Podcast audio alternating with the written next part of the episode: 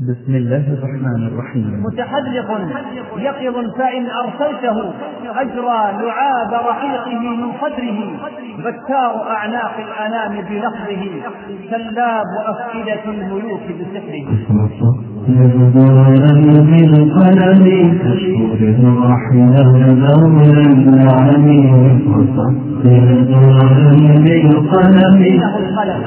عجيب الأمر، صمت الخطباء وما صمت، وسكت الشعراء وما سكت، ومات الملوك ولم يمت. يشعل الحرب ولا يحضرها، ويستودع الأسرار فينشرها.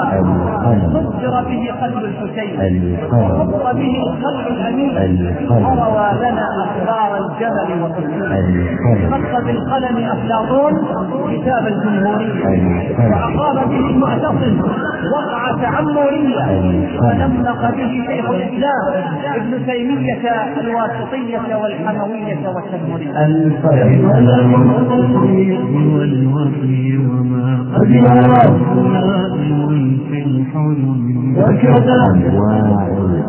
التوقيع من عن الله وعن رسوله صلى الله عليه وسلم، قلم التاريخ، قلم الرد على المبطلين، قلم اللغة، تحمل هم هذه الأمة، تعرف للكلمة حقها وقوتها وسطوتها، وتعرف لها مكانها وزمانها.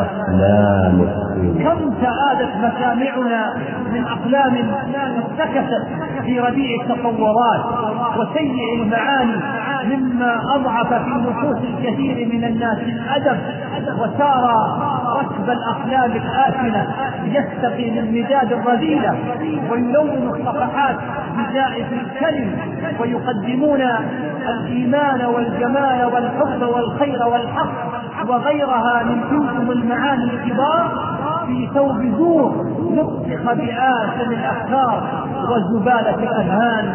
فأي ضحك على الإنسان، تسخر أقلامه وتستأجر أخرى وتحدد لها الهدف، ثم تدعم وتبدأ في نقل جسد هذه الأمة، ويكون مقصودها أقوى من رمي القنابل وضرب المدافع، لأن الجميع محذر ولا يشعر أنه مستهدف، لذا ينبغي التكاتف جميعا في إيقاف هذه الأقلام.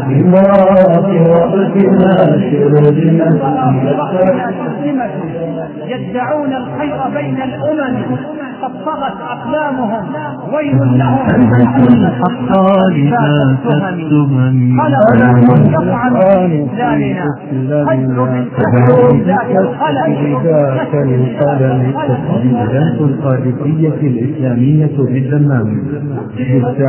مع مؤسسة نور السراج بجدة تقدم القلم لفضيلة الشيخ ناصر الأحمد. أما بعد، أيها المسلمون، قال الله تعالى في محكم تنزيله: اقرأ باسم ربك الذي خلق، خلق الإنسان من علق، اقرأ وربك الأكرم الذي علم بالقلم، علم الإنسان ما لم يعلم.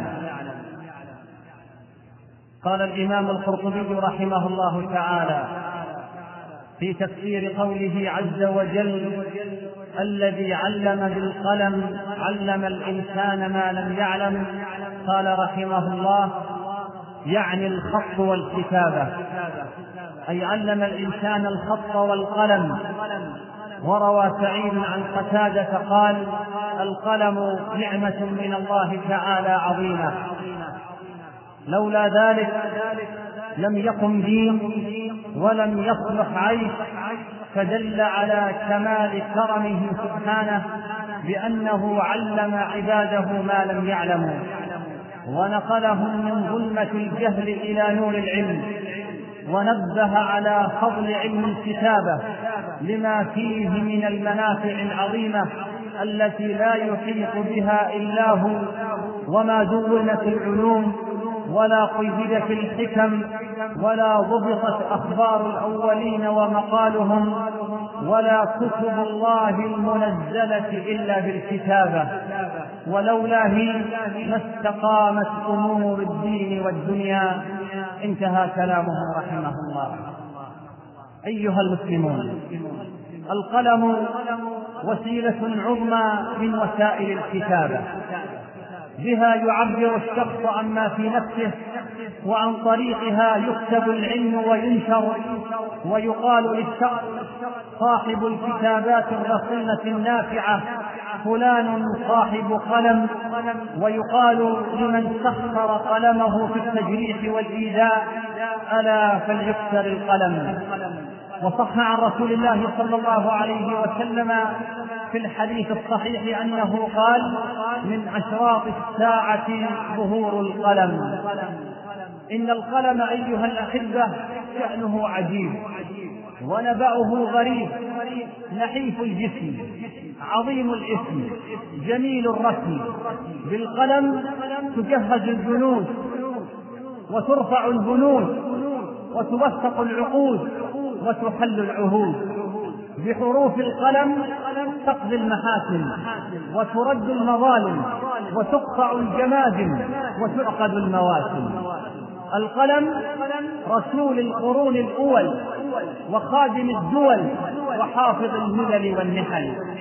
لفظه أغلى من الياقوت، وبه خط الوحي فالملكوت، به يقع العدل والحي والحق والزيف، وهو القاضي على السيف. مصيبة القلم أنه يذيع الأسرار ولا يحكم الأخبار. إنه القلم أفصح من اللسان، وأحفظ من الإنسان. يطير العلم من الرأس، فيقيده القلم في القرطاس. إذا حملته الأصابع فانتظر القوارع، وارتقب الفواجع. القلم عار من اللباس، دقيق الرأي، قوي البأس، عظيم الأثر في الناس، متحذلق يقظ، فإن أرسلته أجرى لعاب رحيقه من صدره. بتار أعناق الأنام بلحظه، سلاب أفئدة الملوك بسحره. إنه القلم عجيب أمره، صمت الخطباء وما صمت، وسكت الشعراء وما سكت، ومات الملوك ولم يمت. يشعل الحرب ولا يحضرها، ويستودع الأسرار فينشرها. صدر به قتل الحسين، وخط به خلع الأمين، وروى لنا أخبار الجمل وصفين. خط بالقلم أفلاطون كتاب الجمهورية، وأقام به المعتصم وقعة عمورية، ونمق به شيخ الإسلام ابن تيمية الواسطية والحموية والتدمرية.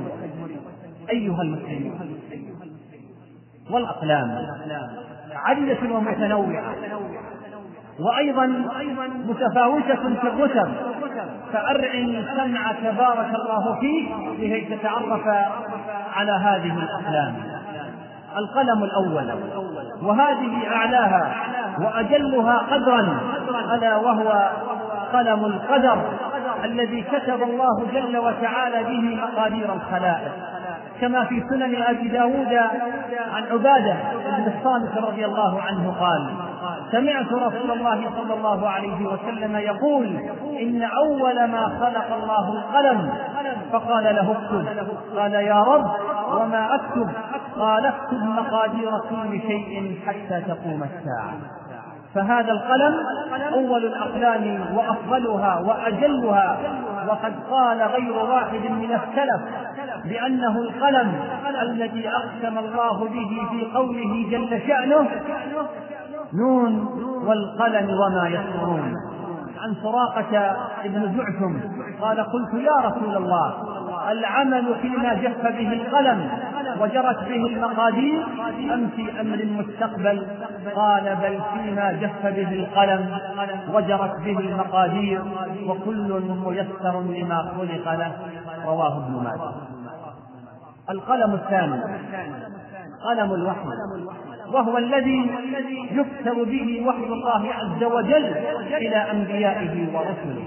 وأصحاب هذا القلم هم الحكام على العالم، والعالم خدم لهم.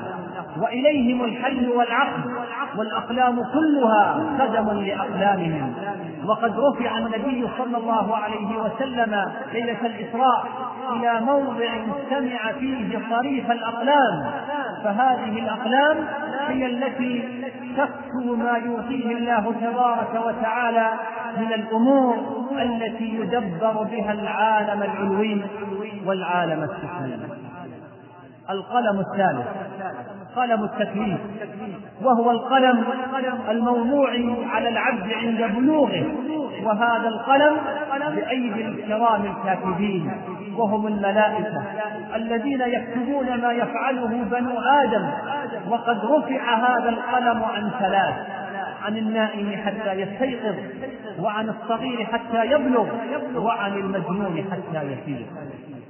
القلم الرابع قلم التوقيع عن الله وعن رسوله صلى الله عليه وسلم، وهو قلم الفقهاء والمفتين، وهذا القلم أيضا حاكم غير محكوم عليه، فإليه التحاكم في الدماء والأموال والفروج والحقوق، وأصحابه مخبرون عن الله في حكمه الذي حكم به بين عباده، وأصحابه حكام وملوك على أرباب الأقلام، وأقلام العالم قدم لهذا القلم. إن هذا القلم ينبغي له ألا يحابي أحدا ولا يجاهل أحدا، لأنه قلم التوقيع عن رب العالمين وعن سيد الأولين والآخرين، فهو القلم الذي عن طريقه يعرف الناس الحلال من الحرام، وما يجب عليهم وما لا يجب. ولو قيد حرية هذا القلم وأحيط بضغوط وقع الظلم والفوضى الذي لا أول له ولا آخر. وما عرف الناس مراد الله ومراد رسوله في هذه القضية أو تلك المسألة، فيا من حملكم الله مسؤولية وأمانة هذا القلم وهو التوقيع عنه، اتقوا الله تعالى، فإنه قلم لا يؤخذ إلا بحقه، وحقه ألا يخشى صاحبه في الله لومة لائم، وإلا فليدع القلم. قال الله تعالى: إنا عرضنا الأمانة على السماوات والأرض والجبال فأبين أن يحملنها وأشفقن منها وحملها الإنسان إنه كان ظلوما جهولا. القلم الخامس قلم التوقيع عن الملوك ونوابهم، وأصحاب هذه الأقلام لهم مكانة، لأنهم المشاركون للملوك في تدبير الدول، فإن صلحت أقلامهم صلحت المملكة، وإن فسدت أقلامهم فسدت المملكة، وأقلامهم هي الواسطة بين الملوك ورعاياهم. أصحاب هذا القلم هم وزراء السلطان ونوابه، عن أقلامهم تصدر قرارات الدول، وعن طريقهم تنفذ أو تلغى.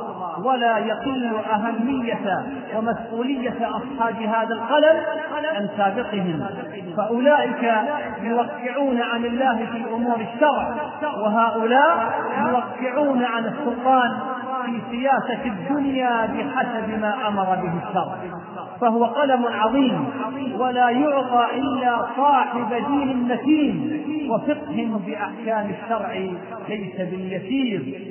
قال: اجعلني على خزائن الأرض إني حفيظ عليم.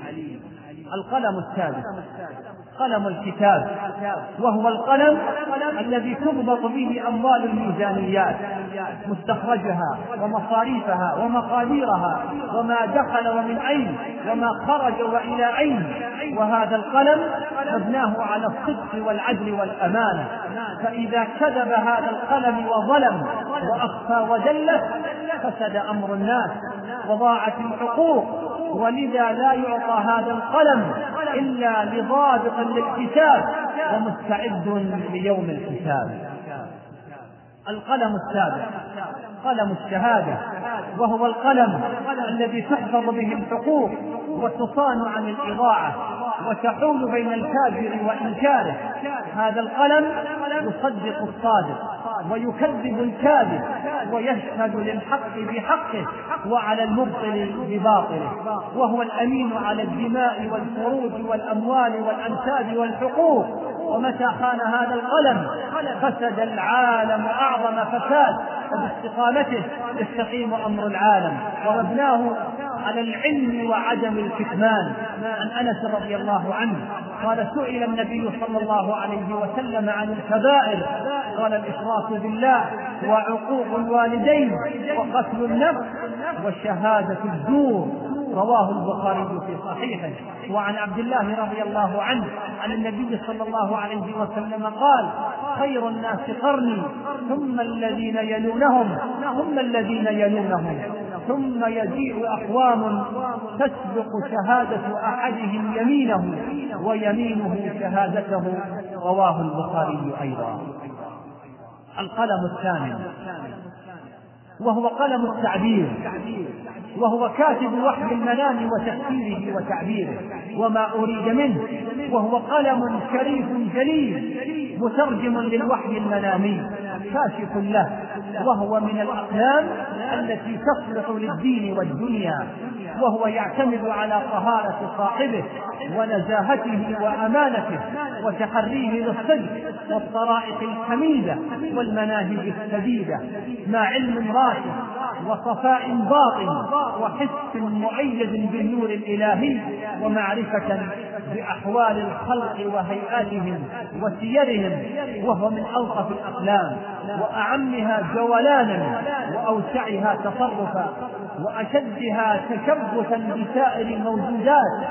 فتصرف هذا القلم في المنام هو محل ولايته وكرسي مملكته وسلطانه. عن أبي سعيد الخدري رضي الله عنه أنه سمع رسول الله صلى الله عليه وسلم يقول: الرؤيا الصالحة جزء من 46 جزءا من النبوة. رواه البخاري. ولقد كان الرسول صلى الله عليه وسلم كثيرا ما يعبر الرؤى لأصحابه. فعن عبد الله بن عمر رضي الله عنهما قال: سمعت رسول الله صلى الله عليه وسلم يقول: بين أنا نائم أتيت بقدح لبن فشربت منه، ثم أعطيت فضلي عمر بن الخطاب. قالوا: فما أولته يا رسول الله؟ قال: العلم. رواه البخاري.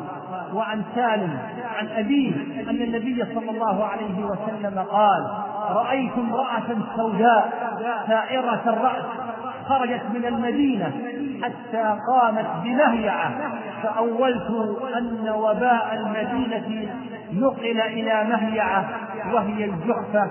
رواه البخاري في صحيحه. وهناك باب كامل في صحيح البخاري عن الرؤى وتعبير النبي صلى الله عليه وسلم لها، من أرادها رجع إليها. القلم التاسع قلم التاريخ، يكتب تاريخ العالم ووقائعها، ميلادها ووفاتها، وهو القلم الذي تنظم به الحوادث، وينتقل من أمة إلى أمة ومن قرن إلى قرن، لا يدع شيئا من تاريخ الدول إلا سجلها، ولا حدثا إلا حفظها، فلا يمكن أن ينافس ولا أن يخفي، وما فاته قلم مؤرخ حصره قلم آخر. إنه القلم الذي يحصر ما مضى من العالم وحوادثه في الخيال وينقشه في النفس، حتى كأن القارئ للتاريخ يرى ذلك ويشهده. إن هذا القلم قلم العجائب، لأنه يعيد لك العالم في صورة الخيال فتراه بقلبك وتشاهده ببصيرتك. والسعيد من وعظ بتاريخ غيره. يا جامع حطب التاريخ في قلم، لا تحرقون سوى العيد بلا حذر، هلا وعيتم بعوثا أم خدامية، هل استجبتم بضم القوس للوتر. فالقلب إن يعرف الإيمان نبضته كان الجناحان من السمع والبصر. القلم العاشر قلم اللغة، وهذا القلم يشرح معاني ألفاظ اللغة وتصريفها وأسرار تراكيبها وما يتبع ذلك من أحوالها ووجوهها وأنواع دلالاتها، وهو قلم التعبير عن المعاني باختيار أحسن الألفاظ وأعذبها وأسهلها وأوضحها، وهذا القلم واسع جدا بحسب سعة الألفاظ وكثرة مجاريها وتنوعها وبحسب صاحب القلم مما أعطاه الله جل وتعالى من ملكة واستحضار. نفعني الله وإياكم بهدي كتابه واتباع سنة نبينا محمد صلى الله عليه وسلم. أقول هذا القول وأستغفر الله لي ولكم فاستغفروه إنه هو الغفور الرحيم. الحمد لله على إحسانه وأشكره على توفيقه وامتنانه، وأشهد أن لا إله إلا الله وحده لا شريك له تعظيما لألوهيته وربوبيته وأسمائه وصفاته، وأشهد أن نبينا محمدا عبده ورسوله الداعي إلى جنته ورضوانه، فصلوات ربي وسلامه عليه وعلى آله وعلى أصحابه وسلم تسليما مزيدا. أما بعد أيها المسلمون، القلم 11، وكم نحن بحاجة إلى هذا القلم، إنه قلم الرد على المبطلين ورفع سنة المحقين وكشف أباطيل المبطلين من الفسقة والشهوانيين وأصحاب التوجهات التحررية من الحداثيين والعلمانيين.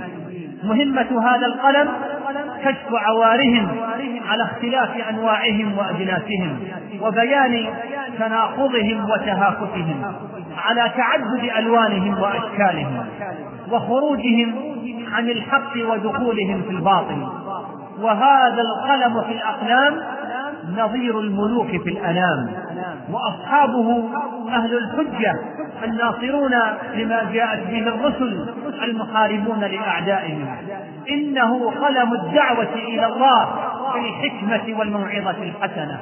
إنه قلم المجادلون لمن خرج عن سبيله بأنواع الجدال. وأصحاب هذا القلم حرب لكل مبطل وعدو لكل مخالف، فهم في شأن وغيرهم من أصحاب الأقلام في شأن آخر، ولكل وجهة هو موليها فاستبقوا الخيرات. إن عدد هذا القلم ما يزال أيها الأحبة في الأمة قليل، والقليل كبره ضعيف، ولا يزال الواقع يحتاج إلى أعداد من هذه الأقلام، فبعضه يقصد في توضيح دين الله عز وجل بأسلوب سهل ميسر للعامة، وبعضه يكتب في الرد على المخالفين، والبعض يقوم بفضح مؤامرات المجرمين. ولا بد من تخصيص بعض الأقلام للكتابة في شؤون المرأة، وأخرى يكون مناسبا للصغار والناشئة، وغيره يخصص لمخاطبة غير المسلمين وغير العرب بلغات العالم. إننا بحاجة أيها الأحبة إلى أقلام صادقة توجهها عقول ناضجة تدرك حاجاتنا النفسية والاجتماعية والثقافية والتربوية، أقلام تحمل هم هذه الأمة، أقلام تعرف للكلمة حقها وقوتها وسطوتها، وتعرف لها مكانها وزمانها. كم سآدت مسامعنا من أقلام ارتكست في رديء التصورات وسيء المعاني، مما أضعف في نفوس الكثير من الناس الأدب، وسار ركب الأقلام الآسنة يستقي من مداد الرذيلة، ويلون الصفحات بزائف الكلم، ويقدمون الإيمان والجمال والحب والخير والحق وغيرها من تلكم المعاني الكبار في ثوب زور يلصق بآسن الأفكار وزبالة الأذهان، فأي ضحك على الإنسان. إن هذه الأقلام العرجاء مهما بدا من حسن مظهرها واستمراريتها لن تعدم أصحاب نظر ثاقب يكشفون مرضها وعللها المزمنة. أما بعض الأقلام الصالحة المنكسرة فلا بد لها يوما أن يستقيم عودها، وذلك حين تتحرر من وهم الخوف والتردد لتصبح أذهانا جديدة لصياغة حقائقنا الكبيرة. نسأل الله جل وتعالى أن يعجل بفرج أمة محمد صلى الله عليه وسلم. القلم 12 وهي الأقلام الموضوعة التي تكتب بلغتنا وتنطق بلساننا ولكنها تحارب ديننا، أقلام أصحاب القلوب المريضة والضمائر المستأجرة والأفكار العفنة، أقلام تعلمت في مدارس الشرق والغرب، شربت ماء فكره وتغذت بعفن طعامه، وهي الآن تحاول أن تطوغ عقائد وسلوكيات وأخلاق الأرض المباركة على نحو ما علمت ووجهت. هذه الأقلام صنعت بأيد ملتوية ونوايا سيئة وأفكار منحرفة، وهي تحاول أن تلبس لباس الدين لكي تضفي على نفسها الصبغة الشرعية، ويقبلها أبناء المسلمين لأنها تكتب في أرضه وتستعمل حبره وورقه، ويخرج نتاجها في صحيفته ومجلته، والذي لا يمكنه أن يسطره بقلمه ما يريده مباشرة فإنه يلتحق بالأقلام المهاجرة ويخرج إفرازات سمه وخبثه في أحضان أسياده في الغرب، ثم يصدر ذلك بشكل مقالات أو أطروحات تدخل من أبواب خفية وتنشر على مرأى ومسمع وفي وضح النهار، تدعو لتحرير المرأة وتنادي بقيادتها للسيارة وتحثها على أن تعمل في كل مجال وأن تزاحم الرجال، وتطرح هذه الأقلام أيضا أطروحات غريبة على مجتمعنا تحاول أن تقنع الناس بأن ما كنتم عليه طيلة السنوات الماضية فإنه التخلف، وأن التحضر هو أن نقبل كل ما تلقي به رياح الغرب أم أمواج الشرق. ويركز أصحاب هذه الأقلام أيضا على قضية الجهاد في سبيل الله محاولين تمييعه، ويصفون كل جهاد يقام في الأرض ضد أعداء الله بأنه إرهاب. وقد تجرأت هذه الأقلام أحيانا فصارت تكتب كتابات تمس العقيدة وتسخر بشيء من الدين ويشم منها رائحة الردة والكفر أحيانا، والبعض منهم انتقوا صهوة أقلامهم لحرب العلماء والدعاء ونشر مقالات صريحة وجريئة في التطاول عليهم والانتقاص من قدرهم وهم يعلمون أن جماهير القراء غالبيتهم من المسلمين، وأن ما يكتب هو بالدرجة الأولى موجه لهم. ومن هذا المنطلق فإن ذلك السيل الهادر من المقالات المدبجة بعبارات الذم وكيل التهم للدعاة والناصحين للأمة التي بدأت تطالعنا بها أقلام تصدر في مجتمعات إسلامية كان محل تساؤل الكثيرين من أفراد الأمة، بل وغضبهم مما يقال وينشر. إن تلك الفئة من الكتبة يتحدثون بدعوى حرية الرأي عن قضايا ذات علاقة بصفوة الأمة، وهم علماؤها وطلابهم والدعاة إلى الله والناصحون للمسلمين، وتلك وعلم الله قضية ينبغي لمن أراد الكتابة عنها أن يستكمل شروطها وأن يفكر ويقدر قبل الشروع في الحديث عنها. إن هذه الأقلام إن لم يؤخذ على يدها وتوقف عند حدها فإن شرها عظيم، لأنه سينشأ جيل جديد تربى على قراءة هذه الزبالات، فإذا صاحب ذلك ضعف علمي ديني كما هو الحال الآن عند أغلب ناشئة اليوم، فماذا تتوقع منه أن يقدم لأمته غدا؟ وقد أدرك أعداء الملة وخصوم هذه الشريعة وعرفوا كيف يقوضون أركان القوة من غير استخدام السلاح ومن غير إثارة القلاقل، لكن عن طريق القلم. تسخر أقلام وتستأجر أخرى ويحدد لها الهدف، ثم تدعم وتبدأ في نقل جسد هذه الأمة، ويكون مقتولها أقوى من رمي القنابل وضرب المدافع، لأن الجميع مخدر ولا يشعر أنه مستهدف. إذا ينبغي التكاتف جميعا في إيقاف هذه الأقلام، أو على الأقل التقليل من شرها، وذلك بفضل أصحابها وتسخير قلم الدعوة في الاجتهاد في طرح البدائل الصافية، ومقاطعة المجلات التي تنشر سموم أصحاب هذه الأقلام، ومناصحة بعضنا بعضا ليلا ونهارا سرا وجهارا، والتشديد على الناشئة وعدم السماع لهم بقراءة كل ما وقع تحت أيديهم. وهذه مسؤولية أولياء الأمور أن يشددوا فيما يدخل البيت وما يرد إليه، خصوصا الجرائد والمجلات التي تصدر من الخارج، فهذه أخبث من أختها. نسأل الله السلامة والعافية. قف وصفر زررا بالقلم، واشكر الرحمن مولى النعم، فلرب العرش خير ظاهر، علم الإنسان ما لم يعلم. قد قضى الله بأمر أجلا، كتبت أقدارنا بالقلم، ومجاد جف في اللوح دما، تقتضي الأقدار منذ القدم. خلق الأقلام للإنسان في حكمة بالغة في الحكم، قلم التاريخ والوحي وما قد يراه نائم في الحلم.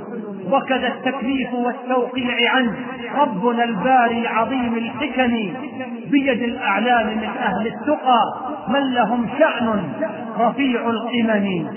وكذا التوقيع عن ذي سلطة من أولي الرعي رعاة الذمم، وحساب المال والدخل له قلم، أكرم بذاك القلم. إن رعى مولاه حقا بالغا لم يخن أو ينبري في الظلم، والشهادات العظيمات لها قلم يرفعها بالحكم. غير أن في زمان فسدت فيه أحوال فهذا كلم. إن برى في وقتنا شرذمة يدعون الخير بين الأمم، قد طغت أقلامهم ويل لهم، ألبسوا الحق لباس التهم. قلم يطعن في إسلامنا، هدع بالكسر لذاك القلم. ظل من يدعو إلى دنيا الهوى، قوصرت آذانهم بالصمم. هم يريدون سفورا فاضحا ويذلون شموخ القمم. صوروا المرأة معبودا لهم، وتنادوا لحياة الرمم. ليت شعري أين سيف باكر، ينزل الرأس حذاء القدم. أين منا درة فاروق، أن فيها شفاء السقم. تخرج الجن من الرأس وقد تجلب الموت إذا لم يفهم. ربنا قيض لهم محتسبا، يدحر البغي بنور القلم. اللهم رحمة اهد بها قلوبنا، ونسألك اللهم أن تجمع بها شملنا، وأن تلم بها شعثنا، وأن ترد بها الفتن عنا. ربنا آتنا في الدنيا حسنة وفي الآخرة حسنة وقنا عذاب النار. اللهم صل على محمد وعلى آل محمد كما صليت على إبراهيم وعلى آل إبراهيم إنك حميد مجيد. اللهم بارك على محمد وعلى آل محمد كما باركت على إبراهيم وعلى آل إبراهيم إنك حميد مجيد. اللهم اغفر للمؤمنين والمؤمنات والمؤمنين والمؤمنات الأحياء منهم والأموات، إنك يا ربنا سميع قريب مجيب الدعوات. اللهم اغفر لآبائنا، اللهم اغفر لآبائنا، اللهم اغفر لآبائنا ولأمهاتنا ولعلمائنا ولمن له حق علينا برحمتك يا رب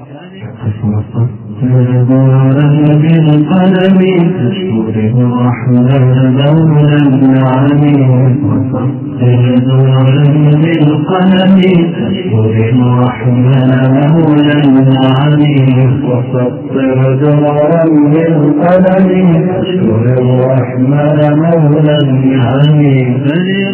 العرش خير ظاهر علم الإنسان ما لم يعلم قد قضى الله أمرا أجلا كتبت أقدامنا بالقلم ممتاز جثة اللوح بما تقتضي الأقدار منذ القدم خلق الأقلام للإنسان في حكمة بالغة في الحكم على والتصديق والوحي وما أمرها بملك الحلم وكذا التثبيت والتوقيع عن ربنا العظيم الحكم بيد أعلام من أهل التقى بل لهم جد رفيع القمم وكذا التوقيع عن ذي سلطة وفي رعاة الذمم وحساب الأهل والزغل له قلم نكرم بذاك القلم وعلمه له حقا بالغا لم يقل أو ينبري في الظلم شهادات معظيمات لها قلم يرفعها بالحكم غير أن في زمان فسدت به أحوال فهذا كلامي إمارات وقتنا كرجمة يسعون الخير بين الأمم أصبحت أقلامهم ويل لهم ألبسوا الحق لباس التمم والأفعال في إسلامنا تدعو بقدر ذاك القلم ضلنا ندعو إلى دنيا الهوى وقيا أذانهم بالصنم من يريدون سفولا فاضحا ويذلون